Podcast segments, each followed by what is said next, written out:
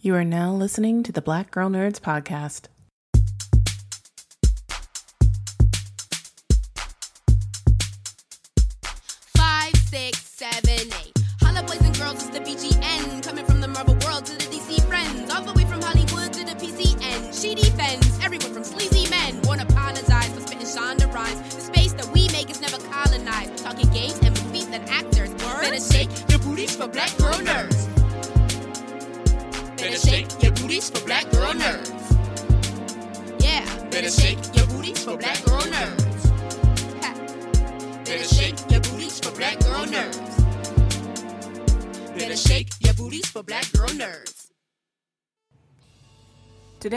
Episode is brought to you in part by I'm getting into cryptocurrency trading, but I want to learn a little more about it.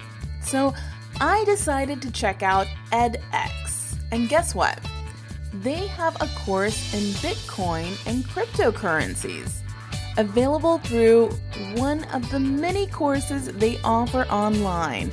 And the best part is I can choose to audit the class or pursue a verified certificate for it. With edX, you can learn just about anything you want from how to code to learning a foreign language. The breadth of their class selection is honestly mind boggling. If there's anything you have been wanting to pursue to further your career or knowledge base, and you want to learn from a reputable source, then you have to check out edX. Right now, you can get a 10% discount for signing up on any purchases you make by going to edx.org forward slash nerds. That's edx.org forward slash nerds. Happy learning!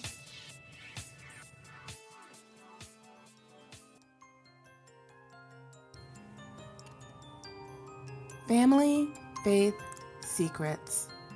Everything in this world comes full circle.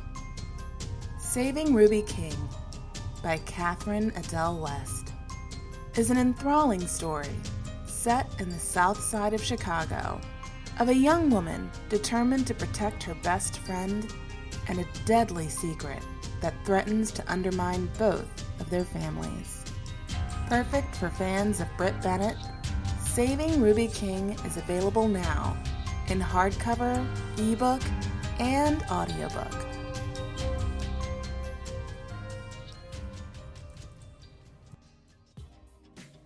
Thanks for tuning into this episode of the Black Girl Nerds podcast. My name is Jamie, and I bring to you our host, Ryan, who is going to be interviewing two fantastic, amazing, creative, talented black female actors on this episode.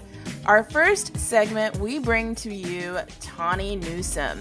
Tawny is in the new CBS All Access series, Star Trek Lower Decks, which made its premiere on August 6th. So, for all of you Trekkies out there, I think you're gonna love this very first segment. So, we're very excited to hear what she has to say. In our second segment, for all of you 90s heads out there, you're familiar with her singing career, actor Mya Harrison. She is here to talk about her show, Fifth Ward. Fifth Ward is actually in its second season on the Urban Movie Channel. So we are excited to listen to this episode featuring Tawny Newsome and Mya Harrison on this episode of the Black Girl Nerds podcast, hosted by none other than Ryan. So sit back, relax, and enjoy. Hey guys, welcome to the Black Girl Nerds podcast. I'm your host Ryan, and I just want to know where all my Trekkies are at because I need y'all to represent for this episode. Because CBS All Access, if you are a Trekkie and you like animated shows like I do, they have the ticket for you. It is called Star Trek Lower Decks, and I have one of the lead lower deckers with me inside. Beckett Beckett Mariner. Let me get it right because she might come and get me if you've seen the episode. and that laugh in the background is Tawny Newsome, who plays her. Tawny, thank you so much for joining me today. Hey, how are you? Thank you. All right, so we got to get. Of course, we're going to get into Star Trek Lower Decks, but you're also a musician and a podcaster. Yes, true, true, all true. So I want to start with the musician part. You had you were in a band called Four Lost Souls. Are you still in a band? Yeah, but um, you know, we kind of we're like a project based band. When we have a project to work on, we go and record it, and then we mm-hmm. tour after it. And then um, we all have separate careers too, so it's definitely like a when we're when we're doing it, we're in it, and when we're not, you yeah. know, we're not like actively like rehearsing together all the time. But that's still interesting though, because usually you you find people have to pick sometimes one or the other if they can't like balance it out like that, like just kind of come together and make some music, then go back to your other projects. Yeah, I mean it's not easy. The two worlds don't really go together. well, yeah, I was that was gonna be my next question. I was gonna ask you like about that of of you know still trying to do your music like you're saying, and you know being a part of this animated series. Um, yeah, and you know you were in Space Force yeah, um, it's been a busy year, and then everything shut down, and it was still a busy year. So it's it's been strange. Um, yeah, like the two worlds, you know, doing TV stuff and doing music uh, have been. I'm not going to say it's been a struggle, but it has been a conscious effort for me to keep them both afloat because when one is more successful, it just takes your time and your focus and literally like with music takes you on tour and takes you away from auditions and things like that.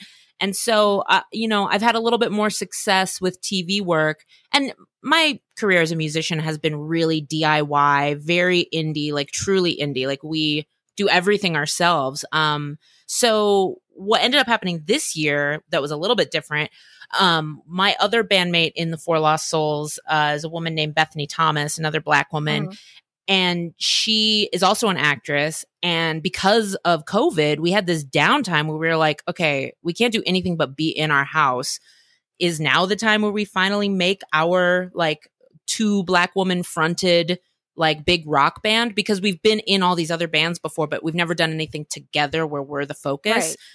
Mm-hmm. so we did i was like well come on out here you can come out here and quarantine at my place and we'll just record in my home studio. I taught myself to engineer. I was like up on YouTube every night, like looking at tutorials oh, about wow. microphone setups for drums and stuff. And uh, yeah. Uh, yeah, we did it all. So that was something that only could have happened because of the because of the shutdown, because literally our other careers stopped. Now, do you have um do you can you give us a name? Do you have are you do you guys have like a song out now? People that, that can check out and everything? Because I this sounds really cool. And the fact that you taught yourself engineering is not easy. It is not easy. And uh, I had a good mixer, um, our friend Packy Lundholm that I sent stuff to that he's like fixing up anything that uh, I might have messed up. But um, yeah, mm. so it's just under my name, either Tawny Newsome or her name, Bethany Thomas. We did okay. one song last year um, mm. for this little compilation album for this local label back in Chicago where she lives and where I used to live. Um, and we had a song on that. It was called uh, Too Late to Pray, Defiant Chicago Roots and our track on there is called Dinosaurs. So we just did like a one off for that. And then in the spirit of that track, we were like, well, let's go on ahead and do a whole album. So that'll be out in um, October, the the full oh, thing. Oh, nice. We'll look out for that. I love the title Dinosaurs. I feel like you can't get any more unique and get people more interested than that kind of title. Yeah, it's like one word. It's weird. Yeah. but yeah, you can find that anywhere, Spotify or wherever. All right. Okay. So let's get into TV, the TV world here. Um, all right, so you started out, you had your breakout role in uh Space Force, and now we're talking about Star Trek. Now I'm seeing like a little space theme here. Are you trying to are you trying to send us like a message? You got like a spaceship ready to go? Girl, I wish there was a plan other than just take the jobs that will have me. right? Yeah. Hey, sometimes that's the plan too. Yep. Right. Just take the jobs. I'll take the job. All right. So tell us how you became Ensign Mariner. Uh, yeah. So this was a, you know, obviously it's a voiceover job, so it's a little different than on camera. Um, mm-hmm. sometimes you don't even go into like pre-COVID. A lot of times you wouldn't even go into audition. A lot of times right. you just do it at home and send it. Mm-hmm. Um, but this one because Star Trek is so, um, you know, they have all kinds of NDAs and uh secret things before they release new Star Trek that like they would not send us the sides. They wouldn't send us the script at all. Oh, um, wow. So we had to go in to the point where like I couldn't even read the script ahead of time. Um, mm-hmm. But they were like, yo, you can come in like 45 minutes before your audition so that you can like page through the script, get a feel for the character. But even in like things are so locked down, even the email that they sent to my agents to audition, they had to change the name of the project, they had to change the name of the character. Um, like this is common with like Marvel movies and like Star Trek and stuff, or Star Wars and stuff too. But um, this was my first time really getting like an audition yeah, like I this. did- With well, so you're much, giving us all inside scoop because I'm sure everybody doesn't always know that. I always wondered too how they were keeping the secrets though. uh, yeah, I guess it's. Oh, the other way they keep the secret is that everything they do give you, like even after you're cast, has your name Hmm. like watermarked all over it. So if that leaks on Oh, the internet, wow. they know who Man, did it's it. so secretive, so exclusive. Yep. right? Um, yeah, so it was a little bit wild that like I didn't fully know who I was auditioning for because I couldn't read the script and the names were all different. And so when I went in there, I didn't have a lot of time. I was just kind of flipping through the script fast. And you know, the name Mariner, like you see Ensign Beckett Mariner, that doesn't tell me a gender associated with that name. And none of Right, the right. characters I could really tell you know, so I just was a little confused, but I was like, okay, well, this is a person who's in Starfleet. They love Starfleet. They're a little reckless. They're very sarcastic, and the and the script I read so far was funny. So really, I just kind of went with that, thinking I was like a, a a real like far to the side sidekick character. I was like, this girl's just gonna show up and just be loud and then like leave or whatever. Um, and truly. Truly, Ryan, it was not until the table read, like I get the job, I've Oh, met the creator. Not until the Yeah. table read did I know that I was one of the leads. It was Oh, such a shocking moment. Yeah, because when she comes on the scene, that's what you think. Um, Yeah. and you know, and be uh, and to be honest, uh, you, a person of color, black women trying to do, you know, they're they're they're slowly moving around in all aspects, whether it's on camera, voice acting, um, where it's actually those voice actors doing those characters. But Yep. you start thinking that you're like, okay, they're okay, they're gonna give her like two lines and she's done, Yeah. or they're gonna give her like a little bit of the show. But you are you are in it and like holding Yeah. no punches either, which is like is great. It's really great. I mean, our creator and showrunner, Mike McMahan, is just like, I mean, he's become one of my dear friends. We text all the time. He's legitimately like so supportive of talent and of our own personalities. Like, he wants to write to how we sound and what's natural for us. So, he's like, I, I've never felt so much like freedom and trust with a job because he writes a good Mhm. script, but then he just fully trusts his actors to make it better or make suggestions or improvise. So it's yeah, that's why it like I, I feel like that's why the show is successful is because of that. Yeah, and it's crazy right now hearing your voice. By the way, see, this is the crazy thing about animation and voice acting, um, because I can still hear you in um in Beckett's like you know like character that's coming out right now. Yeah, Um, coming fresh out of watching like the first. 'cause I think the first three episodes right now are on CBS All Access, right? um, at the time of recording, the first two are out. Yeah, First two, okay. So, um, but yeah, it's it's crazy because her personality is just like I love the way it's just it's just bubbly and it's out there, and she's also very assertive. Like she's gonna get the job done how she sees it to be done, yeah, yeah. She's which I think very is a, which I think is a very interesting point. Yeah, yeah. Was that um was that something? Was that part of Tawny coming out a little bit? Was that something that was just brought out with you getting to know the character more when you finally actually got revealed who you were playing and what it was all about? I mean, I wish I could take credit for that. I mean, anything about her kind of backstory and like why she's so confident, how she's been, Mhm. Uh, you know, raised in a spoiler. She's been kind of raised in a Starfleet family, and she, um, Yeah, I didn't know how spoiler that was. Yeah, I was gonna say that too because I thought that was really super interesting too, and that you know, and I was like, is that spoilery for people? But you know, hey, let's. I we'll feel like it's it. at least a week since that episode. People have yeah, had time that's how I felt up. too. I'm like, yeah, I'm like, come on, people, just watch it. Then we have to worry about it. Just watch at least the first episode. I guess unless you're an international listener, which I'm sorry, I don't know why it hasn't been figured out. I don't know why you guys don't have it yet. I'm just an actor. Stop if tweeting inter- me. I don't you're get it. no, you know, we, we'll, we'll just give you that little part. That's it. We'll- okay yeah i won't say anything more but yeah um so like the the idea that she'd been around a lot and seen a lot of stuff and kind of absorbed uh kind of these street smarts from being in this family and from you know being on serving on different ships and getting demoted that's what gives her her confidence because she is right most of the time but it's not from necessarily like book smart like studying which is a makes her a good counterpoint to um Boimler played by Jack Quaid um so yeah. that's kind of the that that's all that's all mike and the writers and then i just try to make her sound you know fun and funny So is her sole purpose is to get on Boimler's nerves? Like is that her sole goal is to be like present to get cuz that that to me is like the funniest chemistry like thing about the show. It's just to figure out how she's going to get on his nerves that day or what she's going to try to make him do that she could tell he really doesn't want to do that day. I feel like her sole purpose is to take the good elements of Starfleet, which are like helping people, bringing, Yeah. you know, awareness to like different creatures and races that need help, but not dealing with any of the Starfleet BS. Like, I'm not dealing with the rank. I'm not dealing with the bureaucracy. I'm not signing the right Yeah. forms to check out this shovel to give to these farm. I'm just going to go give them the shovel. Um, it's very like mutual aid kind of, you know, anarchist type Yeah. uh, philanthropy. But um, so with Boimler, that just it does get on his nerves because that's the antithesis of what he thinks is is right. He's all about the paperwork. Yeah. He's all about you know doing things correctly. He's the red tape man, and she's just a giant pair of scissors. Yeah, because technically the fleet that you guys are part of is considered the least important. But I feel like Ensign Mariner has some other ideas about this, some thoughts about this, where Yeah, she's just think- like, "Mm, I think you're right. I think she'd probably agree that the ship is the least important, but she's not the least important. right, right. Which I think that is so cool. So, all right. So, how about trying to get into this role and you guys are fighting like some insanely like weird space monsters? Like out the gate, it's like stuff flying all over the place, and is this Yeah. that, is this not like your inner start, your inner Trekkie coming out, where you're having fun doing playing these different kind of scenarios?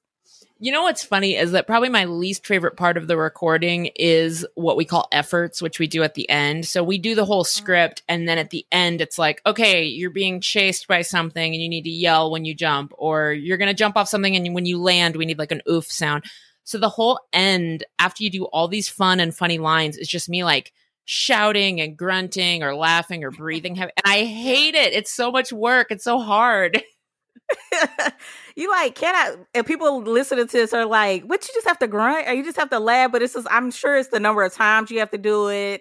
You know Yeah, a certain type of laugh or something. Yeah. Yeah. You feel insane because you're just alone in a room with six or eight, eight or ten people behind glass just being like okay now you're gonna cough but make sure you cough like you're kind of trying to hold in a laugh. And so you're just doing making noises over and over and then they'll be like okay good moving on. It's very surreal. Now i have to tell you my um because i want to get your favorite scene as well or some you know uh, kind of i guess because we don't want to spoil it for everybody. But for me the holodeck scene um when you were introducing a new ensign was my favorite scene so far Oh yeah. So from the first episode, yeah, I like that scene too. That's when I'm taking Tendi around. You know, they did a smart thing where we're kind of like showing off the entire ship to Yeah, Ensign Tendi, but also to the audience. Um Mhm. so yeah, the holodeck part is is pretty cute. And like even from back in the day, I I've always been a Trek fan and I love anything that takes place on the holodeck. It's just such a fun escape it's Yeah. just like such a little vacation from the usual day-to-day ship stuff um a- another favorite scene from that first episode for me is probably i guess i really like um when no spoilers but when mariner and boimler are in the little dune buggy the little argo thing um on the planet coming back and they kind of have to make a decision Oh, about their friendship a Yeah. little bit Yeah, that's a good one. Yeah, you guys will enjoy that. That's a good one. Yeah. Yep, I like. See, that's why. That's where my my revelation of Boimler of her aggravating Boimler, but it's it is them working together too. But he's just Yeah. so like like you said, the exact opposite of her, which makes it so interesting. Don't you have friends like that where you drive them nuts? It's not you're not trying to, but you're just Yeah, so different just from like- them. yeah, and it's just like your personality is just so different. But to them, it probably seems like the work. You know, like something they're just always having to juggle. But it's just your personalities are so different. right. Um, all right. So let's take a little turn here because I mentioned you do podcasts as well. Um, which I always think like, which I think is so cool when you have somebody that's doing voice acting that decides to go into podcasting. Was that just like a natural thing for you to get into, or was that kind of like um was that some I don't Um, know if that was just like a you you know downtime and you kind of want to take like, you know, trying to fill up your time and figure out what you can do next? Yeah, I mean, I, podcasting was definitely before any significant voice acting. I was doing a lot of like improvised um, characters and stuff on shows like Comedy Bang Bang, Spontaneanation, um, lots of Mhm. like big comedy pods where I was just show up, do a funny character. Um, yeah, I was definitely doing a lot of that. I went through like a year or maybe a year and a half where I said yes to every podcast. If anyone asked me to do a podcast, I said yes because I wasn't, you know, I was acting a little bit. This was before I did the show Brockmire. So I think I just had Mhm. like a couple different guest spots here and there. And like, you know, it wasn't, I wasn't acting full time. So um, I was just agreeing to absolutely anything because I was like, well, I like these people. I'm meeting fun people. I, it's a way for me to improvise and be funny and perform, even if it's not, you know, a paying job. Um, so I, I was grateful that I had the time and energy to do that because I think it gave me a lot of like confidence on mic. It taught me, you know, I was a musician already, so I had like mic technique and understood Yeah. a lot about. We were talking about like the recording of it, so understanding the, you know, the actual function of recording definitely helped me with podcasting. But um, Mm. yeah, I think it just gave me a, a a comfort level and like a confidence. Um, and one of them, the the title just caught me right away. Where I'm just like, I need to go listen to this. Um, yo, is this racist? I was like, this fits this time period exactly. That Yeah, podcast, um, and I was like, where? How did that come about? Um, so that my friend Andrew Ti had been running that show for years. So he had a Tumblr by the same name, um, that I think to this day is still like one of the most popular Tumblrs ever. He like never brags Mhm. about this, but I'm like, dude, I think you like created the most popular Tumblr. Um, but it was basically just uh, you know, he was working at like a big media corporation and a lot of white people that worked with him. He's a Chinese guy. He would have people like not understand whether things they said were racist or insensitive. And so they'd ask him. And his joke was like, yo, if I'm like the brownest person you know, if I'm like the blackest person you know, you need some you need some other friends here. So he Yeah. started he started the podcast too, where like people can call in, they leave voicemails, they ask about, you know, whether something they've done is racist or just sometimes people just want to call in and like vent about a funny or frustrating situation. Um Yeah, so I joined the show a little like maybe like two years ago because he was tired. He was like, I just I can't do this by myself. Um, but yeah, but it's primarily right. a comedy show. You know, we're not trying to be like professors of race. We're literally mhm. just providing like a, a little bit of like intel- intellectual, but also entertainment like escape for people. right. Whatever gets the conversation going. Yeah, exactly. All right. So I should have asked. I feel like I should have asked this before we went into podcasting. So you can plead the you can plead the fifth on this one as well. I won't put you in this box. But are you Star Trek or Star Wars Okay. or both? Oh, I will say, I mean, I have a diplomatic answer, which is I know way more about Star Trek. I have been more invested in it for my whole life. It's the it's Mhm. the franchise that I can tell you the most about uh, out of anything. But I have also seen I've seen every thing that the Star Wars people have made. I just couldn't really like tell you about. Like I kind of watch them passively, you know. Like I watched The Mandalorian. I loved it. I can't really Yeah. tell you where that fits in the timeline. Like I don't know when that was. Oh, same here. Yep. I was just You here know? for Baby Yoda. I just want to keep watching for Baby Yoda. Exactly. I was here for Pedro. I was here for Baby Yoda. I, I thought it looked beautiful. So yeah, I'm. It's very diplomatic because I'm just like I have no hate in my heart for Star Wars. I just like don't think about it as much. Yeah, yeah, I agree. Same here. I was glad I was not the only one because I had the same problem. I haven't actually made it. You actually made it further than me. I haven't made it through all the Star Wars movies. But Oh, no? I've I think I've I tried and I get very confused. I get I get like I don't sometimes I get confused on where I should start because you sometimes you hear different things from different Star Wars fans. Yeah, some people are real mad about a couple of them, but like I watched those. I think the like we're talking about the prequels. I think people don't like as much. I, and I'm Yeah, saying this almost as like hear. an yeah, that's what I always hear, outsider yeah. fan, where like I watched them and I was fine with it, but I also watched them when I was like young. Whenever they came out, I feel like I was in high school or something. Yeah, it's I don't know. It's just so, but yeah, I felt the exact same way. I made it through all the Star Trek, and I was like, okay, I know what this is. I know where that is. Yeah, you know, everything had a, like a has like a seamless timeline. So yeah, I don't know. Maybe one day, one day, me and Star Wars. Yeah, I mean, an, another pandemic, you can sit down and have plenty of time. I mean, you know, when we face cover and get through this one, you know, hopefully, hopefully not. But I do need some downtime somewhere. yeah, same. um. Okay. So, dream. Let's talk dream projects. Like either it could be animated. Um. You're you're like making your way around TV though, which is like is so dope. But it's like, do you have anything else that you like just in your mind, like kind of dreaming while we're sitting around in social distance land, kind of thinking about everything now these days? I do have a dream project. I probably shouldn't say exactly what it is because I'm like actively Uh-oh. trying to get Stay this. tuned, everybody. but I'll give you I'll just say that it has to do with a certain superhero and I and it's going to be Ooh. Uh yeah and I think I think they're doing like a slightly comedic take on it and like cuz normally kind of with Star Trek like I never would have thought I would get to be a part of Star Trek because you know the actors that have tr- traditionally been Mhm. cast in the series are like these incredible Shakespearean heightened language like serious drama people and Mhm, mhm. because I've always been a comedian, I kind of always thought like, oh, this franchise that I love so much is not really an option for me.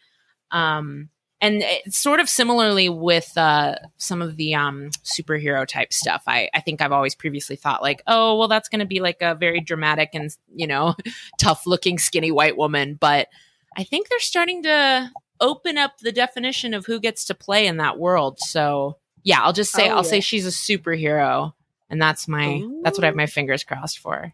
All right, so we're gonna stay tuned for that one. But since you since we're in this depth and this is Black Girl Nerds, you know I have to go next with like your favorite comic or your favorite superhero before we wrap it up. Oh right. Um, I never grew up wat- li- reading comics, I, so I wasn't a super big superhero fan. So I always leaned to like Usagi. Like I always go to Sailor Moon. I know it's a little different from what you're asking, but that was That's who I fine. kind of it's fine. It's thought still a of as like still a, a- nerd dimension for that. yeah, right? Because I also wasn't like a huge anime fan. So it's almost like I was treating Sailor Moon like they were superheroes to me. They Yeah. were sort of my little like that was my Wonder Woman or something. Um to the point where I used to use the sequence, the opening or the sequence of her changing in Sailor Moon. Um, I tried to use it in like this little music video that I'd made a bunch of years ago. You know, I probably did it illegally. I probably should not have been able to use part of it, but I had like my designer like cut it up. I was like, I really just want to see like her pigtails Yeah. swirling and like her transforming. right. Yeah, I mean, you know, hey, everybody has their little nerd moment where sometimes, you know, you just want to take a little piece and we'll put it back later. just a tiny piece. Look, I didn't make any money off of it. I didn't, YouTube didn't pull it down, so they must not have been able to recognize what we. yeah, see, that's your stole. sign right there. YouTube will yank that thing down quick if they need to. So Exactly. yeah, that's your sign. That's your sign right there. All right. So as we wrap, as we wrap here, can you give me like two words to describe where we gonna where we're gonna see Beckett as she continues through this journey here? Ooh, in, um, as- okay, As, a lower decker. okay. Um. Oh, where? Okay, two words. Or you can give us a sentence. I feel like I did too much with two words. If you want to do a sentence, that's fine. okay. Um, we're gonna see her, uh, battle with self, uh, help in a way. Ooh. Okay. All right. See Yeah. that, that makes me that makes me scared and excited for her because I just knowing her character. Yeah, because like as some people have pointed out online, uh, mostly people are enthusiastic about this, but like she's a lot. Like Mariner is a lot. So Yeah. j- Yeah. trust me that the people it's a good around lot. her, It's good a lot, I feel. yeah, Because you have to be I mean, you know, you can't be too down on her because she's speaking her mind. I'm just saying. right. I mean, I'm not down on her because she's just basically me in every way, but it is funny to see people be like, "Woof, she is exhausting." Um, so just know that that's going to come up, and she is going to be forced to um deal with herself a little bit. Ooh, okay. I like that tease. I like that. I like that. Well, Tawny, thank you for hanging out with me. I Absolutely, just, I thank mean, you. I'm so excited to get to talk to the other side of uh, Beckett here. yeah, this is this is her. this I am her. She is me. Yep. So guys, remember um CBS All Access, check it out. Star Trek Lower Decks. Um also just go go to Tawny like her Instagram. She has like all kind of like a million podcast songs she's always working on. Um you want to throw any handles out there, Tawny? Um, yeah, I'm at Trondy Newman um, on all the things. You can find me there. And uh, TawnyNewsome.com is probably where I'll put the album. So keep an eye out for that if you want some music. Yep. All right, guys. Well, that does it for us. Live long and prosper. I had to throw that in there. And you guys stay Absolutely. safe. Bye. Thank you. The Black Girl Nerds podcast will return in just a moment. So I decided to check out Hum Nutrition supplement packs. I am trying to get a little bit better with my health and do more self care both inside and out. So let me explain exactly what they are. They're vitamins and supplements for beauty goals that are backed by clinical results designed to help you looking and feeling your very best. And they get shipped out to you each month. The Hum Nutrition's monthly vitamin subscription provides affordable, flexible, convenient, and customizable results that are committed to what you want for your body. And doesn't what go inside of your body matter? So, what you do is you sign up to their website to humnutrition.com forward slash get underscore started. And then from there, you can choose different hero products Gut Instinct, Here Comes the Sun, Air Patrol, Uber Energy, Private Party, Probiotic. And each of these different types of products helps with certain things. So, Gut Instincts helps with skin and overall body health. Here Comes the Sun obviously has vitamin D in it, so that helps you with that area of your body with your immune system and with your skin. Air Patrol helps with vitamin C and it helps with your skin, your lungs, your immune system. Uber Energy, that helps with giving you more natural energy throughout the day. And Private Party Probiotic helps promote healthy vaginal health, like yeast balance and urinary tract health. So each of these products are designed for specific key points that you want to focus on with your body. And you just go online, provide personal product recommendations from a registered dietitian based on your concerns via a quick three minute evaluation. And the registered dietitian is also available to answer questions and for ongoing support via your free account. So you go to humnutrition.com forward slash get underscore started. Again, that's hum, H U M, nutrition.com forward slash get underscore started. Now, here is what you get with Black Girl Nerds. If you use the code NERDS, you get 15% off of your order of $29 or more. Use the code NERDS. Take their quiz, get individualized product recommendations from their team of registered dietitians to help bring your skin, body, hormones, and mood into balance with Hum Nutrition, and get 15% off of your first order using that code NERDS. So go ahead, check it out, and you know, get your body right, get your skin right, get your hair right, get your mood right with Hum Nutrition.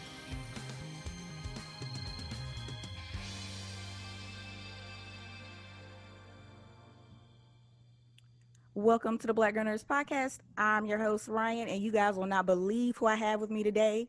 But before I introduce the guest, I want to tell you guys a little trick for getting through this COVID 19, the pandemic that we're in right now, and all the other stuff we're dealing with right now. Music. Music has been my trick. So I created a COVID 19 playlist. So let me run you through this real quick. When you have Ladies' Night, basically like the virtual edition now, you want to have a little bit of It's All About Me or Lady Marmalade, or what about Case of the Ex? That was a good one. Or what about when I just want to chill and rock with the beat, a little ghetto superstar or take me there? Are you recognizing the pattern? You might be. Well, my guest today is Mya Harrison, singer, dancer, songwriter, producer, actress. And speaking of actress, she's here to talk to us about the Fifth Ward, now in the second season on U on UMU. Let me get that right. And um, it is a streaming service for Black TV and film. And wow, did I just say UMU? I meant UMC. Wow. And uh, Mya, welcome to the show. Thanks for talking with me today. Thank you so much for having me. How are you doing? I'm doing good. How you doing? I cannot complain. How are you dealing with all the uh, the social distances of it all? Okay, you know, I'm not used to being stationary for so long, so Yeah, I've had true, to yeah. keep I've had to keep myself very busy. you know, That's always good to kind of keep your mind off everything. yes, it keeps me feeling well, not guilty.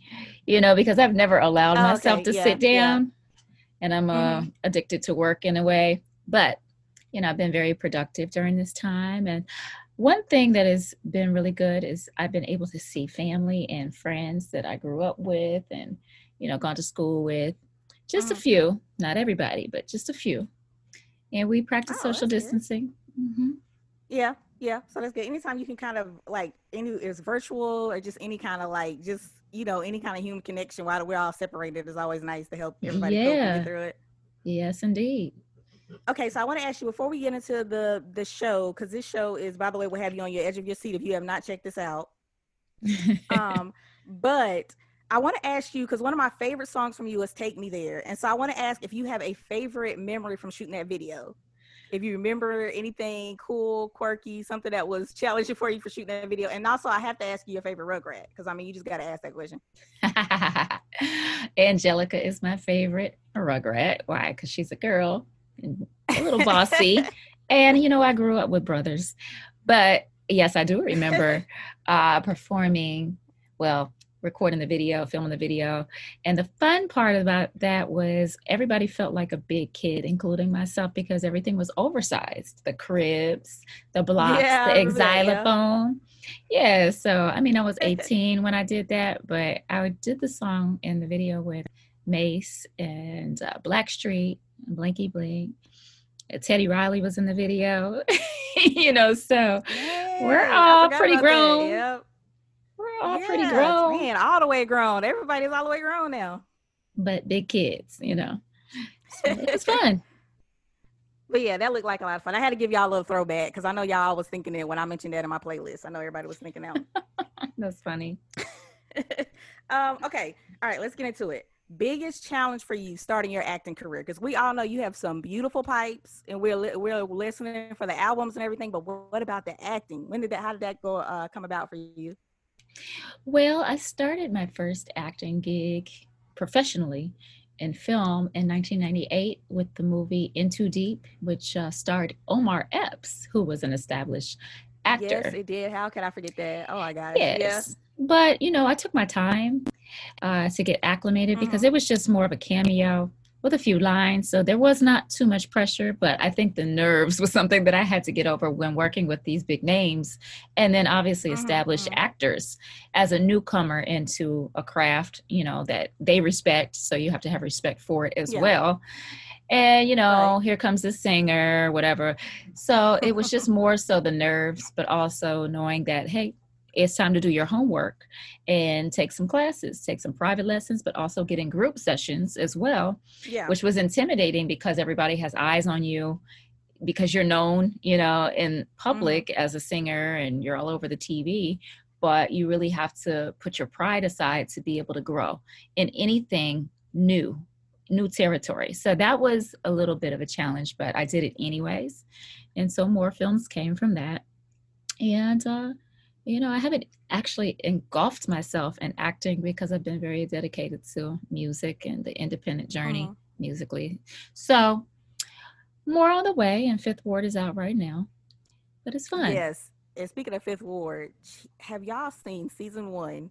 Woo! Like the the first episode, I I was a little bit taken aback. Like I had to pause it, Mya, and come back Really? because I was like, I wasn't expecting, you know, everything that went down in there. But okay, let's back up for a little bit. How did you get involved, and what what was it about Mina? Because Mina to me feels like she makes me nervous. I'm really nervous when she gets in a lot of situations because the lack of control that always seems she has of what Mhm. happens to her.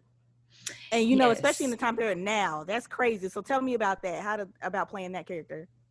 Okay, well, I got involved, you know, basically the typical business that happens. My agent contacts me, sends me the script, asks me if I'm interested, and I read the script and I was just taken aback because it was a straight read through. I didn't stop. It was a one sitting, me finishing the script from top to bottom Oh because it was so gosh, yeah. juicy Mhm. and it was so dramatic with all the different components and characters and stuff that they were going through and it felt like Yeah. real life. It felt like Yeah, real life Yeah, it really does. Yeah. yeah something that i would actually tune into and so many different arcs of the story so it just so happened my schedule was open and they worked well around my schedule as far as like touring and stuff and flexibility really really benefited me during this time so i signed up to do it plus i have ties in fifth ward because uh, when i went independent in 2007 i started Mhm. recording down there a whole project called Beauty in the Streets, um, and I partnered up with J. Prince, who's from that area. You know, so I and I had a lot of Houston features on that project. So you know, it was like a second home for me for a while, and it's like extended business family out there. So I was familiar with the Fifth Ward, and I just felt like it was right for me to do. Mina, however, when you asked me that question about her situations and how she's always getting caught up, yeah, I can understand the nervous energy because she's very vulnerable.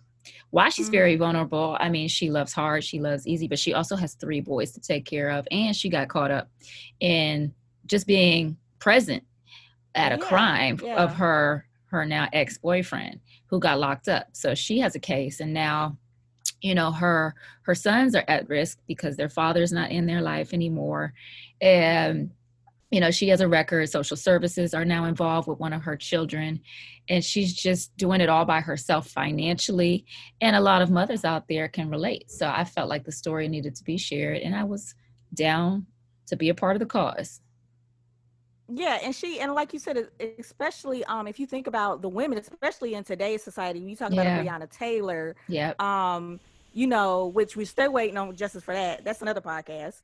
Yeah But um, you know, and then just women in general. And for me, to me, um, some of the the superheroes I have in my life are my mom, are my aunts, the black women that Mhm. you're surrounded by that don't always get to shine. So to see you play this role was amazing. Um, and to see her resilience, you know, despite all of this stuff, because you're thinking, okay, she's not gonna, something's gonna happen, and she's gonna be like, okay, I can't take it anymore, I can't do it anymore. Yeah But and she have a always break. finds a way. Yeah. yes Yeah. and and that's what being in the hood is like you have to find a way or make a way and a lot of magic comes out of places like this that are either less advantaged or there's very little opportunity or there's trouble around the corner sometimes designed intentionally to keep us down um Mhm. but there's always a trap and that's why they call it a trap because it's easy to fall victim to you know doing something to take care of your family because it it needs immediate action. And when your heart Yeah. takes over you know the priority of taking care of others sometimes we find ourselves in situations that could lead to long-term setbacks. And she's down to to put herself in the line of fire for her sons because she is all she got. And it it's not about her anymore.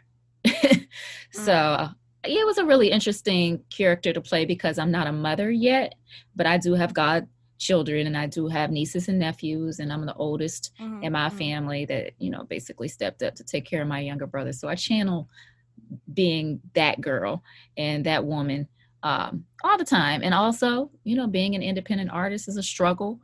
It's Yeah. a constant grind. You got to pull from faith. You know, when when Oh yeah, the I, wa- I- was about to get to the independence of it all. Yeah, because when I saw that, I was like, "What?" When I got on Instagram, saw. But let me ask you, hold on, because I'll get I'll get sidetracked because I love that we'll talk to you about music all day. Um, because I want to ask you about um, because we're going into season two. We got Mina and Blue have a baby on the way. oh yes, Blue, I feel like is really hiding some stuff from Mina that she doesn't know. That's just me being Mm-hmm. a fan watching. So you know, it could be to y'all judge and watch it and judge it for yourself. And I'm thinking, okay, this can be, lead to a bumpy road in season two. True, I can't say too much, but I mean, Yeah. he he is that type of character that has that type of energy, and you know, he has street expertise and experience that anything could be up his sleeve. He's managed a strip club for a long time, and there's a lot of shady business and stuff that happens there. Plus ego, so you never Mhm. really know. Plus business deals on the side that you never really know uh, could bring uh, consequences of who knows. So that's why it's so juicy and intriguing because there's always something. Right. And how do you guys like talk about working with some of the cast? Like you guys got Omar Gooding joining. Um, Oh, yeah. Uh, Reginald Dorsey, Al- Anthony Payne, like all these people coming in from season. And you guys, ha- and it has to be. I'm thinking it has to be such a tight connection because of the chemistry you see on camera and because of the situations that you guys have to deal with. I mean, we went in guerrilla style to make it happen in such little time because everybody has Mhm. their own individual schedules as well. But everybody, you know, they they perfected their craft. They know what they're doing. They this is not new to them. And so you show up, you work it out. Sometimes there's improvisation involved, but they're definitely masters at what they do. They're pros, and you can learn from that just by jumping in head first. I witnessed uh, a lot of them just working and going through the script, but also making all of the lines their own and just taking the scenario of the Yeah. scene and doing what they would normally do as that character. And so sometimes there's an actual rewrite and no Mhm. continuity because they're freestyling, which is when you get the magic. So it's Oh, always okay. really nice to be a fly on the wall as well. And then Mm-hmm. obviously a participant because you got to be ready and you got to be in the scene. You can't just be memorizing lines. That's one thing that I did learn about Fifth Ward. You know, it's about the scenario, it's not about the lines. Now that's interesting because I was going to ask that because a lot of stuff they say you feel like like we were talking about comes very natural, and so I'm like, was somebody just writing this good or were they ad libbing? Well, Greg is from the Fifth Ward, you know, so it's not some foreign guy that's behind a corporate desk, you know, with Mm, no yeah, yeah. knowledge of the area. He's really lived it. Greg Carter is the director, he's the writer. And so this is personal for him. And you could feel that. Mhm. That's why when Yeah, I read yeah. it, it was so good and it felt so real to me that I just, I wanted to do it. Yeah.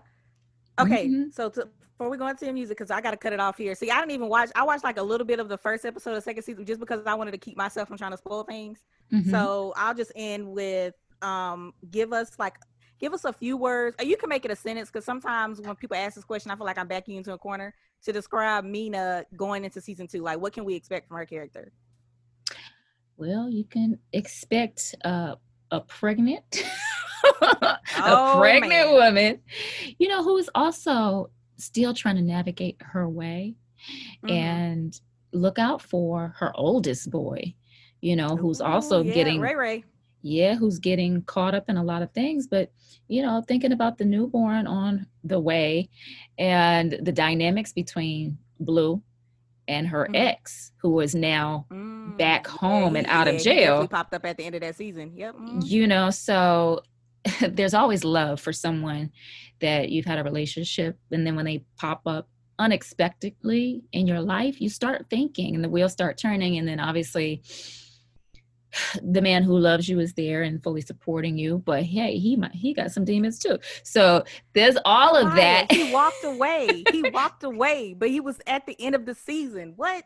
Yeah, exactly. So I mean, it's it's all of the drama, it's all of the dynamics. It's just real, real life, and you have to sit with yourself and make Yeah. decisions that then become about you as the priority because Right. you've been living for everybody else for so long and of course your sons rightfully so but mina needs to start taking care of herself that's that's my Yeah, take Yeah. you mhm. know and really Yeah. starting to put herself first because it affects everybody when she does not Yeah. Well, y'all look out for that UMC. Y'all need to check it out. Okay, season one. Um, I believe I just uh season one was totally free for me on on got Apple TV. So you know, Yay. And you got the seven day free subscription on UMC. So there you go. Check it. I'm telling you guys, you you missing out on the drama. If you need something to get you caught up where you just going from work and home and work and home, little nice little break there. Um, okay, so let's talk about let's talk about boss mode right here on this independent record label, Planet Okay. Nine. What is Yeah. that like in COVID nineteen world? And actually, just being a boss, period, and having your own independent label. Well, I mean, I've had an independent label since the end of 2007, and I've put out nine independent projects since then. I'm working on the 10th and 11th next, and uh, it's been really, really fruitful. It's a grind like no other grind because it's all on you, and um, you wear many hats, step into many different shoes, Mhm. but you also learn a lot of skill sets, and your art turns out the way you want it to be but then you're learning a lot of things along the way. There are definitely missteps in business, but also in uh, in hiring people and firing people. you know, it, it it pulls at your it pulls at your yeah. heartstrings. But I really like it because it it allows so much freedom to release things whenever you want to create and put it out in the universe. So I've been very consistent as an independent artist.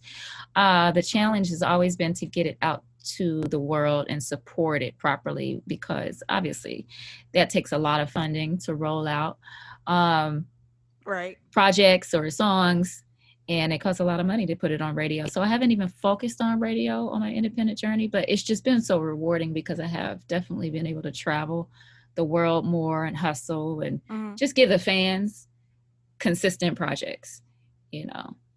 Yeah, yeah, and that's cool. And I feel like it has to be pretty dope to be your own boss. And you have to check in with anybody. Like, hey, Yeah, do I can I really do this album cover? It's like you only checking in with yourself. That's true. There's not a lot of opinions. It really falls on you. unless you invite it you know I share stuff with Yeah, my yeah. girlfriends and people that really really know me and they'll tell me like no i'm not really feeling that uh, you know or i love this what about this what about this Yeah. and sometimes my friends will come in the studio with me and we'll just be talking and we'll write you know so it, it can work in so many different ways and it's been beautiful because of that i've also been able to employ fans and give internships out so it's been really different but amazing too testing one two yeah, yeah, that's cool. I like that. I still have the boss mode. You can talk and give like a little. uh oh, you still got me? Mm Mhm. Okay, all right. I just want to make sure. I was like, let me let me pause just in case we got to restart. Okay. All right. there's so a little delay and overlap Let's talk happening about space and time. okay Uh oh. Wait a minute. Check, check. One, two, one, two, one, two. All right, we'll just pick up. How am I sounding now? Still the layers are good. you're good now Okay. And- All right. So we will pause and pick up here. okay All right. So space and time. Mhm. This I want to talk about this. Some of the not fairly. This is not your newest newest, but the video is still pretty. Some of your earlier work, right? Correct me if I'm wrong. no i actually shot the music video during uh, the pandemic and the lockdown in my yard What? At home, mhm. Wow. I was getting ready to say it has this very relaxed, calming feel to it, but I did not know you shot it at home. yeah i was like look let's put something good in the universe if we can't get out to a recording studio or Mm. you know, a film studio, we can shoot it in my backyard. That's the vibe, anyways. I was walking my dog one mhm. day and the cherry blossoms were out, and I saw the cherry blossoms fall from the tree like confetti. I'm like, oh my gosh, this is so beautiful. I've never seen this before in all of my years Yeah. at my house. Uh, so I started with the idea of a photo shoot, which I did a couple days later.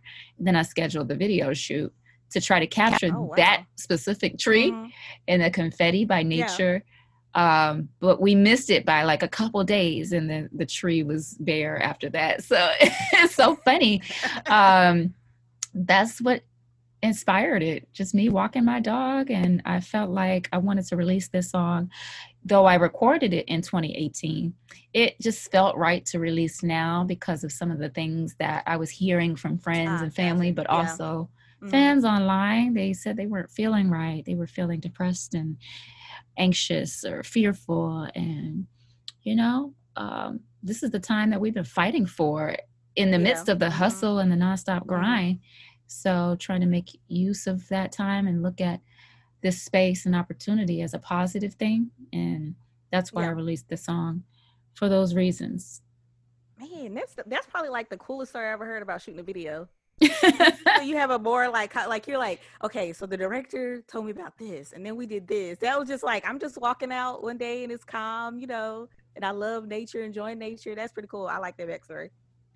Yeah, I've begun to actually see that there was magic where I live, you know, because I've never really experienced witnessing the changing of seasons and like how different the trees look at Mhm. certain times of the Yeah, year and different you're, like, animals that come out. right like Yeah. yeah Yeah, and I'm like, oh my gosh, my front yard is so dope. Whoa, look at this little fox and this groundhog that come out the ground at this time of year. I mean, it was magical. And so I felt like a little girl again. But I'd never actually seen that in all the years that I've been here in my very own backyard, kind of like the Wiz or the Wizard of Oz, you know? We go searching for Yeah. certain certain things, but it's always right under our nose. And I just Yep. never had the time. So See, look, Yeah. you guys, there's some positive energy for your stay at home. Like everybody is Right? complaining. Look at Mya; she's over here shooting videos, taking in the nature. yeah, All so I, I Okay. found my peace. Oh, there you go. See, look, find your piece. There you go. Words of wisdom from Mya. There you go. Find your peace. Um, to wrap us up, I gotta mention this because a lot of people are doing this while they're staying at home. You're getting ready to cook a three-course vegan meal on Zoom. Well, I conducted my first session, my cooking session, uh, this month. I believe it was, it was August 1st, but we're doing another one because it was sold out and people want to do it again and people want to try to go vegan and see what that's all about. Yeah. And I throw down in the kitchen is something that I've always loved to do. I've been cooking since I was like 10, but obviously Oh, not wow. vegan. And so I like to make food uh, flavorful and enjoyable enjoyable for people. And i like to share it with my friends and family. And so we're taking it to zoom because i also conduct these monthly challenges as well. Um, man. Online where Mhm. people can participate for a three day reset. And I give the options of vegan, raw vegan, or alkaline vegan, even juicing to propel us all into a new space, including myself. So I challenge myself and I'll do like a raw vegan challenge because I know I've been slacking and, you know, eating all the vegan junk food and carbs and whatnot because I need Yeah. to do it. And it, yeah. it actually really helps me too. So um, I start eating a lot healthier after that because my body craves it. And so this is just basically an accompaniment to the challenges because people want me to show them how I prepare my meals so they can take the Yeah. challenge. And so when they ask for it, I try to give it, and now I got time. and I got my kitchen. Nice. Well, that's cool. That's pretty cool. I mean, I do not. I burn pretty well, so I'm. I need to get into the cooking range. So that's why it kind of caught my eye. So that's cool. yeah, it's pretty fun. I love cooking. well, see, my mom will want me to get into that. So we. I won't share this last part of the interview with her. That's funny. well, Mya, thank you so much. Thank you lot of fun. too. I appreciate you. Yeah. I hope you have a blessed week, rest of the week. I know you too, and everybody just find your peace. You know, find that inner calm that Mya's telling you about, and everybody stay safe. And I will talk to you guys later. Bye. Peace and blessings. The Black Girl Nerds podcast is produced by Jamie Broadnax. The opening theme song to our show is written and performed by Samus. Various instrumentals are performed by Samus, Sky Blue, and Shubzilla. You can find various episodes of the Black Girl Nerds podcast on iTunes, Stitcher, SoundCloud, Audio Boom, Google Play Music, and Spotify.